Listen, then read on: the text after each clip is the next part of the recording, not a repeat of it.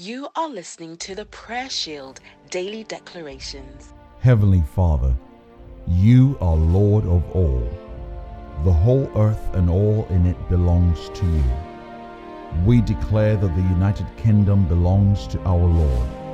We declare that our nation will return to the sovereign Lord. The nations, England, Scotland, Wales, and Northern Ireland, and the families represented in each one will bow before the Lord. We declare that the reverential fear of the Lord will sweep over the land, and a hunger and thirst for righteousness will spring up in towns, cities, and neighborhoods.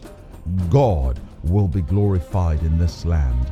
In the name of Jesus, amen. Thank you for listening to today's daily declaration. We trust that you were indeed blessed.